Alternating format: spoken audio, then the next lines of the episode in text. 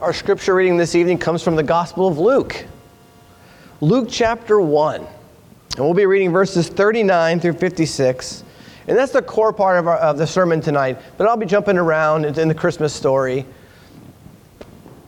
It's a, it's a blessing to go through the Christmas story every year. Sometimes we think we'll get tired of it or bored of it, but then you read it again and you're like, whoa, thank you, Lord, for these, these truths in your word. So, Luke chapter 1, starting at verse 39, and we'll read all the way to 56. People of God, this is God's very word. In those days, Mary arose and went with haste into the hill country to a town in Judah, and she entered the house of Zechariah and greeted Elizabeth. And when Elizabeth heard the greeting of Mary, the baby leaped in her womb, and Elizabeth was filled with the Holy Spirit. And she exclaimed with a loud cry, Blessed are you among women, and blessed is the fruit of your womb. And why is this granted to me? That the mother of my Lord should come to me. For behold, when the sound of your greeting came into my ears, the baby in my womb leaped for joy. And blessed is she who believed that there would be a fulfillment of what was spoken to her from the Lord. And Mary said, My soul magnifies the Lord, and my spirit rejoices in God my Savior, for he has looked on the humble estate of his servant. For behold, from now on all generations will call me blessed. For he who is mighty has done great things for me, and holy is his name. And his mercy is for those who fear him from generation to generation. He has shown strength with his arm. He has scattered the proud in the thoughts of their hearts. He has brought down the mighty from their thrones and exalted those of humble estate. He has filled the hungry with good things, and the rich he has sent away empty. He has helped his servant Israel in remembrance of his mercy, as he spoke to our fathers, to Abraham, and to his offspring forever. And Mary remained with her about three months and returned to her home. There ends the reading of God's word this evening.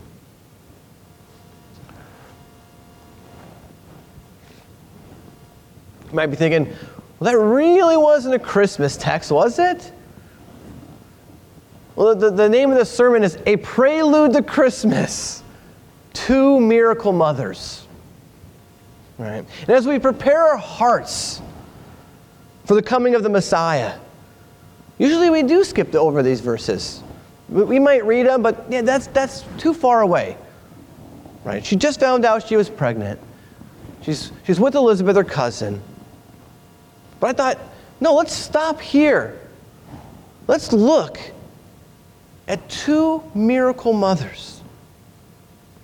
Two mothers who weren't expecting Christmas gifts that year. Not in their wildest dream would that Christmas be this special. Think of Elizabeth and Mary. One well advanced in years, the text says earlier in Luke. And one probably 13, maybe 14 max. One who had tried for years to have a baby. And the other one had never been with a man. But little did they know, the Lord had a plan for them both that Christmas. A plan that would make them shout for joy and sing songs together, praise the Lord as they were together. Their two sons would be the ending of one chapter of redemption and the beginning of the new chapter in redemption. Think of that. And we're not going to do an advanced study on this part of the text. We just want to skim the top of this beautiful story. We will look at how both of their songs remind us of the Old Testament, remind us of the promises that God had given his people. Both of their songs show how faithful God was to those promises. Both show us that even when we truly don't think there's going to be a way, God knows. God remembers. Sometimes when we don't know how things are going to turn out, God is faithful to his people. God, in his infinite wisdom, makes plans clear. So, our two mothers this evening, in very different situations, both praise God in song. One a song of mercy, and the other a song of triumph. And though we just read a little bit of the story this evening, like I said earlier, I'm going to jump around the text just so we can get a full, knowing the context of what's going on. But I really want us to see what theologians called the visitation and the magnificat. These two songs that these two ladies sing to one another. So the visitation and the magnificat, they're filled with praise. And even in our English, we may not catch these, the, the words in this song that they're, they're really praise songs. But listen to these words. The word greeting is, is filled with praise, magnifies, rejoicing, blessing, mercy, exalted. You know, the, the Greek word for rejoicing isn't found anywhere else in Greek literature but Scripture and the early church fathers. That's where Paul used the word, and it goes out from there to the Greek language. The Apostle Paul loved that word, rejoicing. And I want us to start with the first miracle mother in our text this evening, Elizabeth. Because we, we, know, we all know about Mary and her baby at Christmas time. But think about Elizabeth. Think about what she was going through. Because I want to see someone who, through the course of her life, was looked down upon. But that Christmas, she was raised up. When we first see Elizabeth and her husband in the Gospel of Luke, we read this in chapter 1, verse 6. And they were both righteous before God walking blamelessly in all the commandments and statutes of the Lord. But they had no child because Elizabeth was barren, and both were well advanced in years. You see, to be childless in the first century was both economically and socially disastrous for you. Because who was going to take care of you when you couldn't work anymore? There'd be no one. If you didn't have kids, you were just left. But it's even sadder is the stigma that goes along with barrenness in the Jewish culture in the first century. See, in the law, when you read through the first five books, we sometimes get to a point to where barrenness is a judgment from God, a judgment for sin. So even if you didn't sin, think of how Elizabeth felt when she couldn't have kids. Think of what people were going to say to her in the marketplace. In the Jewish mind in the first century, barrenness wasn't a defect of the husband, it was only on the wife.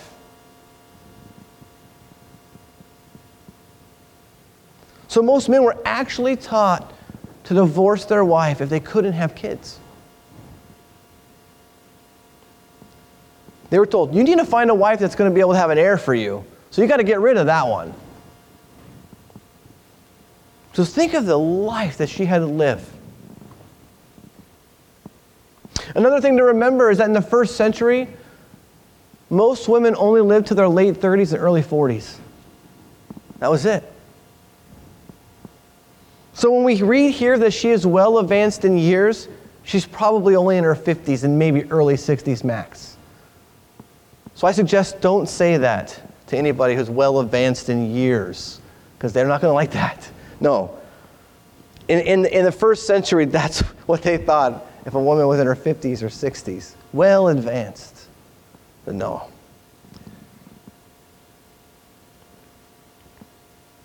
Another thing we see, we read, is the echo of Abraham and Sarah from Genesis. Didn't we see that? It just came out in the text. They were also old and childless. But Zachariah and Elizabeth now share in that story. A story where God comes and gives the child.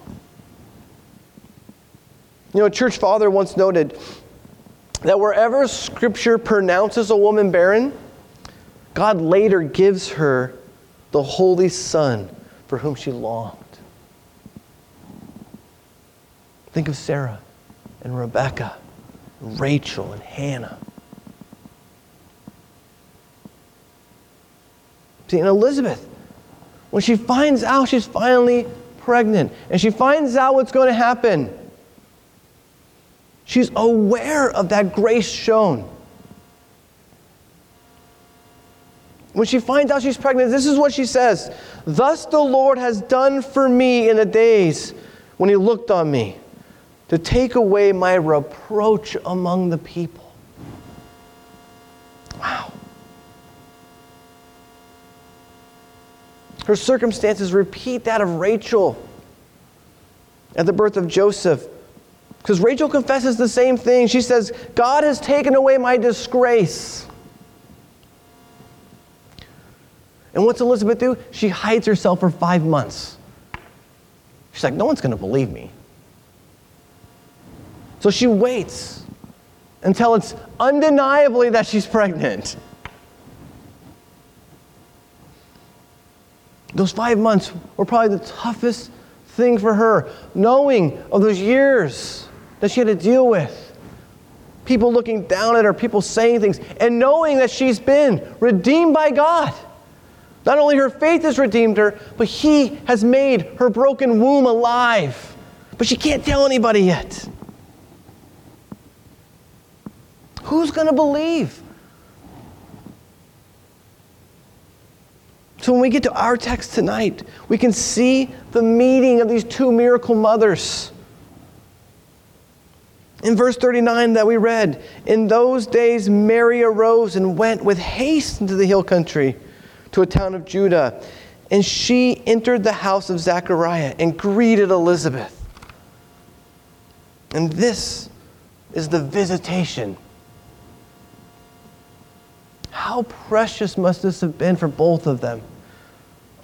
To embrace, to share the news of what God had done. One pastor writes this They alone speaking of Mary and Elizabeth, were chosen to bear the children of promise. And they were the first to know that God had come to redeem his people. And you see, the visitation wasn't just for the moms, was it? Because we see and read about the babies in their womb. John, who would later be John the Baptist. He was, think of John the Baptist. Think of the baby in Elizabeth. This is what Jesus says about John the Baptist. Among those born of woman, which is pretty much everybody, there has not risen one greater than John the Baptist. He truly was the greatest prophet in the Old Testament, of the Old Covenant. And think of the second baby. We know about the second baby, don't we? Jesus, who was the Christ, the Son of the living God. So, really, when Mary makes her way to Elizabeth, the covenants connect. Like I said earlier, one chapter closes and the next chapter opens right in that room. Looking at verse 41, this is what we read. And when Elizabeth heard the greeting of Mary, the baby leapt in her womb. And Elizabeth was filled with the Holy Spirit. And she exclaimed with a loud cry, Blessed are you among women, and blessed is the fruit of your womb. And why is this granted to me, that the mother of my Lord should come to me? For behold, when the sound of your greeting came to my ears, the baby in my womb leapt for joy. Elizabeth can't even, she can't even hold it back. She just burst out in song. She's overflowing with praise here. One of the things I love about it is she's so blown away that her mind really isn't computing what's happening. That, that the line she says, Why is this granted to me? How special that moment.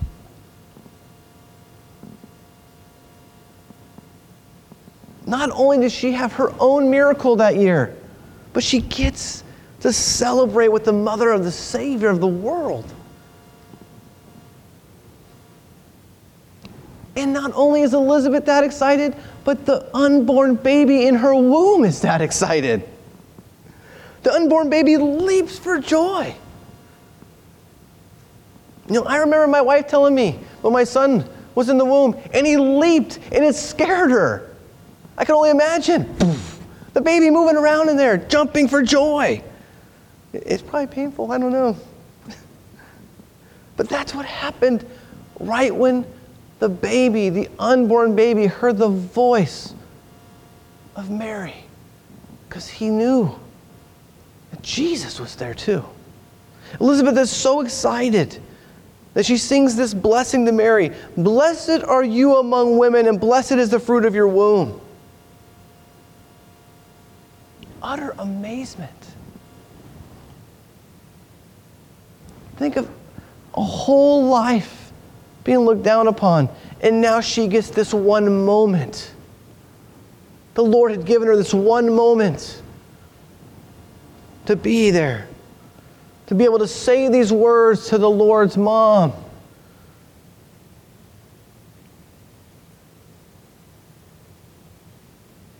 God had let Elizabeth be part of the beginning of the final act of salvation in that room. This was it. This was the Christmas gift that God gave Elizabeth that year. And finally, Elizabeth blesses Mary one last time. And blessed is she who believed that there would be a fulfillment of what was spoken to her from the Lord. Did you catch that? Blessed is her for believing the Lord's words. Elizabeth knows what God can do. She's pregnant. God is faithful. He brings to the end of the things He's promised, they come to fulfillment.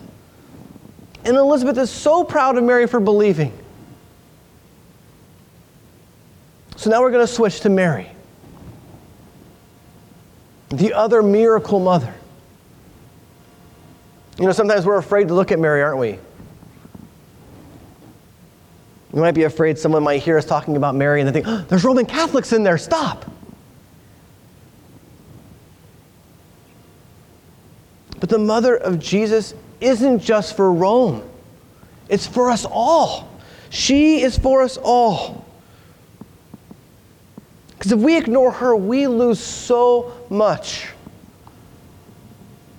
When the angel of the Lord finds Mary to tell her that you are going to be the mother of the Messiah, this is what the angel Gabriel tells her Rejoice, highly favored one.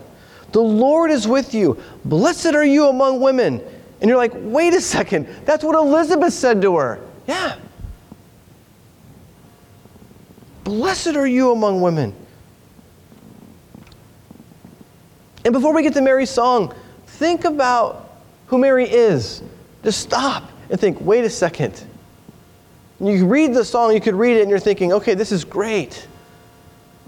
But if you stop and think about who wrote this, it's a 13 year old girl who is now pregnant, who's never had sex, and has no idea what the future is going to hold. And you read this song and you're like, whoa. The angel tells her, Do not be afraid, Mary for you have found favor with God. And behold, you will conceive in your womb and bear a son, and you shall call his name Jesus. He will be great and will be called the Son of the Most High. And the Lord God will give to him the throne of his father David. And he will reign over the house of Jacob forever. And of his kingdom there will be no end. Now, here's the miracle. We know it. How can this be? For I'm a virgin. And then the angel tells her what's going to happen. And this is what she says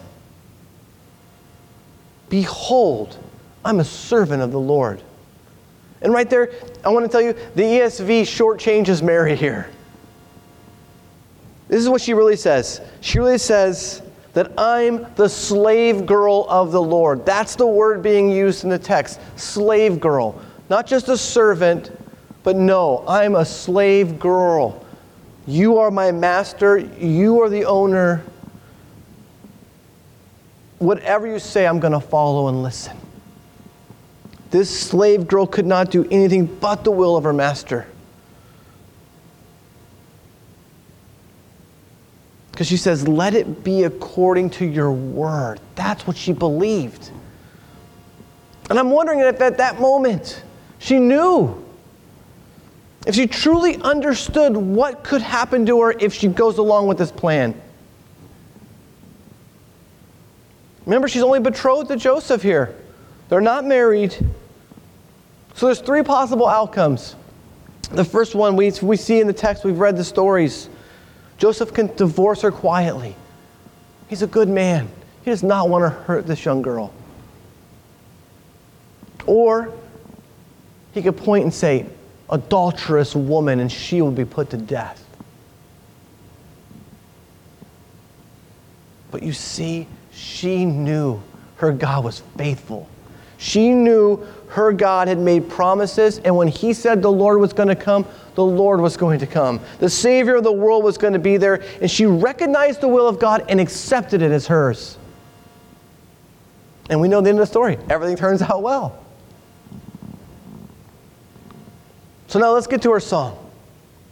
The Song of Mary, called the Magnificat from the first couple words in the Latin translation. And this song is really an outburst of praise. But one thing comes just so clearly when you start reading this, you're like, wait a second, she's 13. She's going through some traumatic stuff in her life, but when she sings this song, it's just scripture. She knows her scripture, even at this young age. We see elements of Hannah's song from 1 Samuel. We see the Psalms just coming out. All these times she was singing these songs at worship when she would go to worship. Now they're just coming out. She's so excited. Because we could see that this song comes from the depths of her. When she says, My soul magnifies the Lord, that's from her innermost being. She magnifies the Lord. She wants to exalt the Lord. And she continues, My spirit rejoices in God, my Savior, for he has looked on the humble estate of his servant.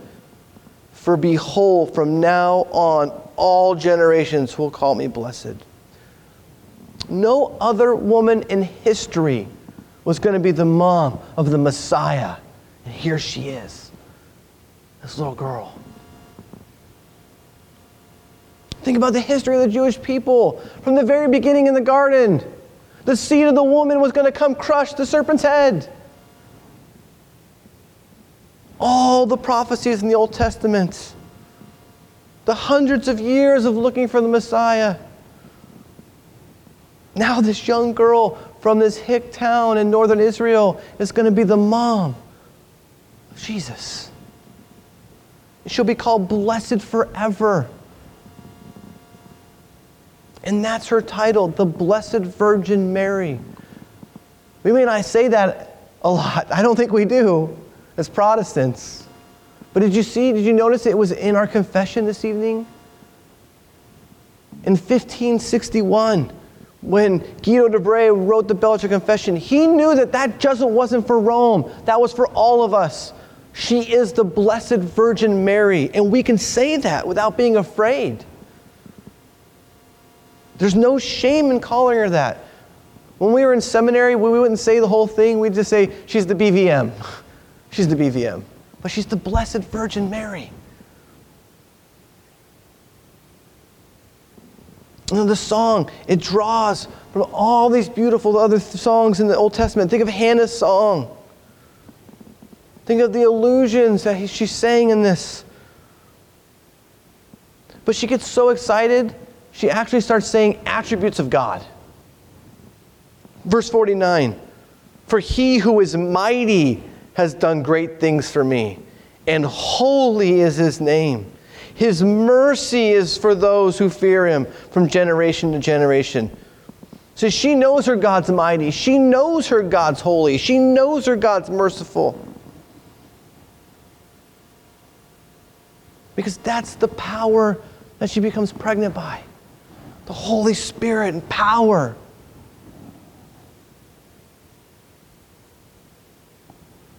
How awesome is that?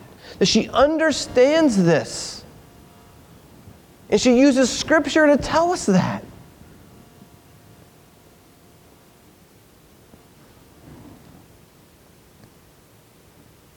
Holy is his name. I have a 13 year old daughter. I don't think she's going to write a song like this.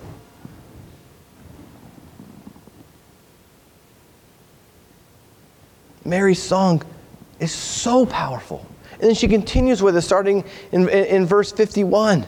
She starts talking about the reversal of all things, what this baby in her womb is going to do.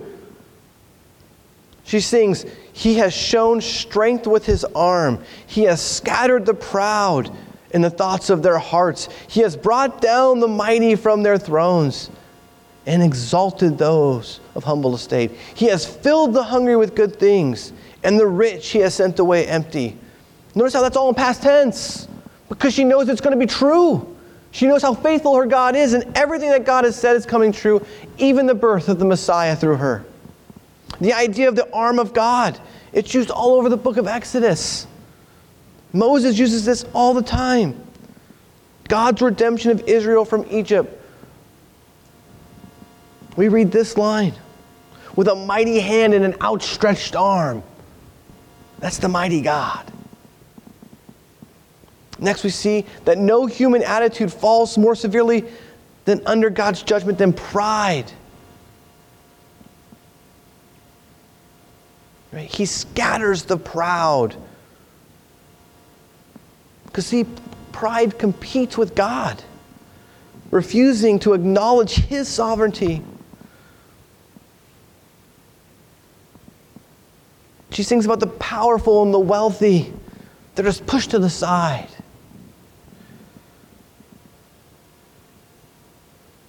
God puts the mighty down from their thrones and sends the rich away empty. Again, let's stop and think 13 year old girl. And now, think of who her audience is. Remember who she's singing this to? Elizabeth, the one who's been looked down upon all these years. Think about what this song meant to her about who her God is that year. When she finally gets to hear how powerful He is and know it's true for what He's done for her.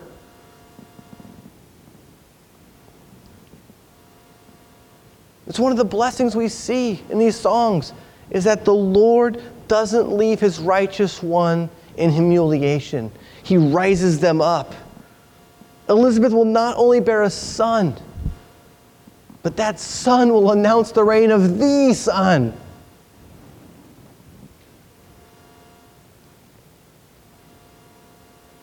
See what God has done for Elizabeth and for Mary?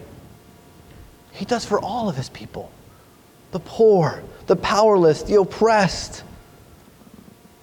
And he's going to do it through the baby in the womb of Mary, the God man, the true Son of God, Son of Man. In the last two sentences in Mary's song, he has helped his servant Israel in remembrance of his mercy as he spoke to our fathers, to Abraham, and to his offspring forever. Through thick and thin, God was going to fulfill the promise. No matter how often Israel was going to turn their backs on the Lord, he wasn't going to turn his back. He said he would never leave them nor forsake them, and he didn't. He always remembers his promises. Even though, if you look at, at, our, at our Bibles and you take right in the middle, well, more, uh, two thirds and a third maybe, this one page right here, between Old Testament and New Testament, that's 400 years. You go from Malachi, you turn 400 years. And now the promises are going to be fulfilled. 400 years is a long time, but God doesn't give up on his promises. It was always going to come true, it was always going to happen. His covenant people knew that one day he would send his son. Because God tells us that. I will be your God and you will be my people. That's never going to change. And it didn't change even through 400 years of silence. The hope of Israel has come to fruition in Mary.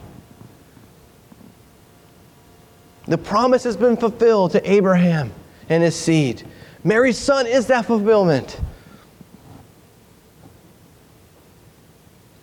Remember what Jesus says when he's discussing with the Pharisees? He says this Your father Abraham rejoiced to see my day and saw it and was glad. That's Christmas. Rejoicing.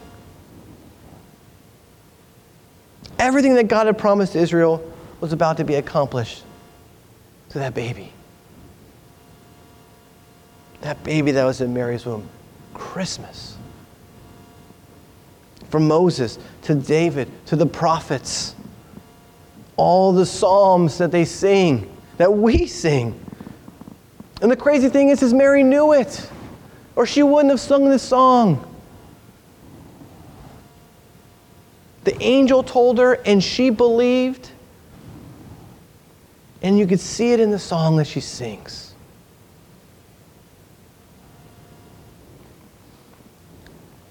So now, us, not 400 years later, 2,000 years later, as we prepare for Christmas and we read stories of these two women, one of the things we could see is hope. They never gave up. They knew how good their God was. Do we do that at Christmas time? Do we stop and think of the joys of what's happening? The power of the Christmas story changes lives. That's what this text is about. It's not just what we do for Christmas and our traditions and our gifts and, and going to church and celebrating. The gospel changes lives, beloved. And that's what Christmas is about. And these two women give us that story. Two women who are not supposed to have children at this time in their lives. But God had a different plan, didn't He? One who had seen years of ridicule. That was going to change. One who had just become a woman. Her life's going to change forever. A lowly virgin from Nazareth, of all places, Nazareth, the Blessed Virgin Mary. Christmas God never forgets his promises. How many times have we said, Where's God in all this? Look back. Look back. He makes plans clear. He is the one that lifts us up. And this Christmas, I hope we remember these two women. What God has done for them, He does for us. So, Merry Christmas, everyone. Merry Christmas. The Lord is good.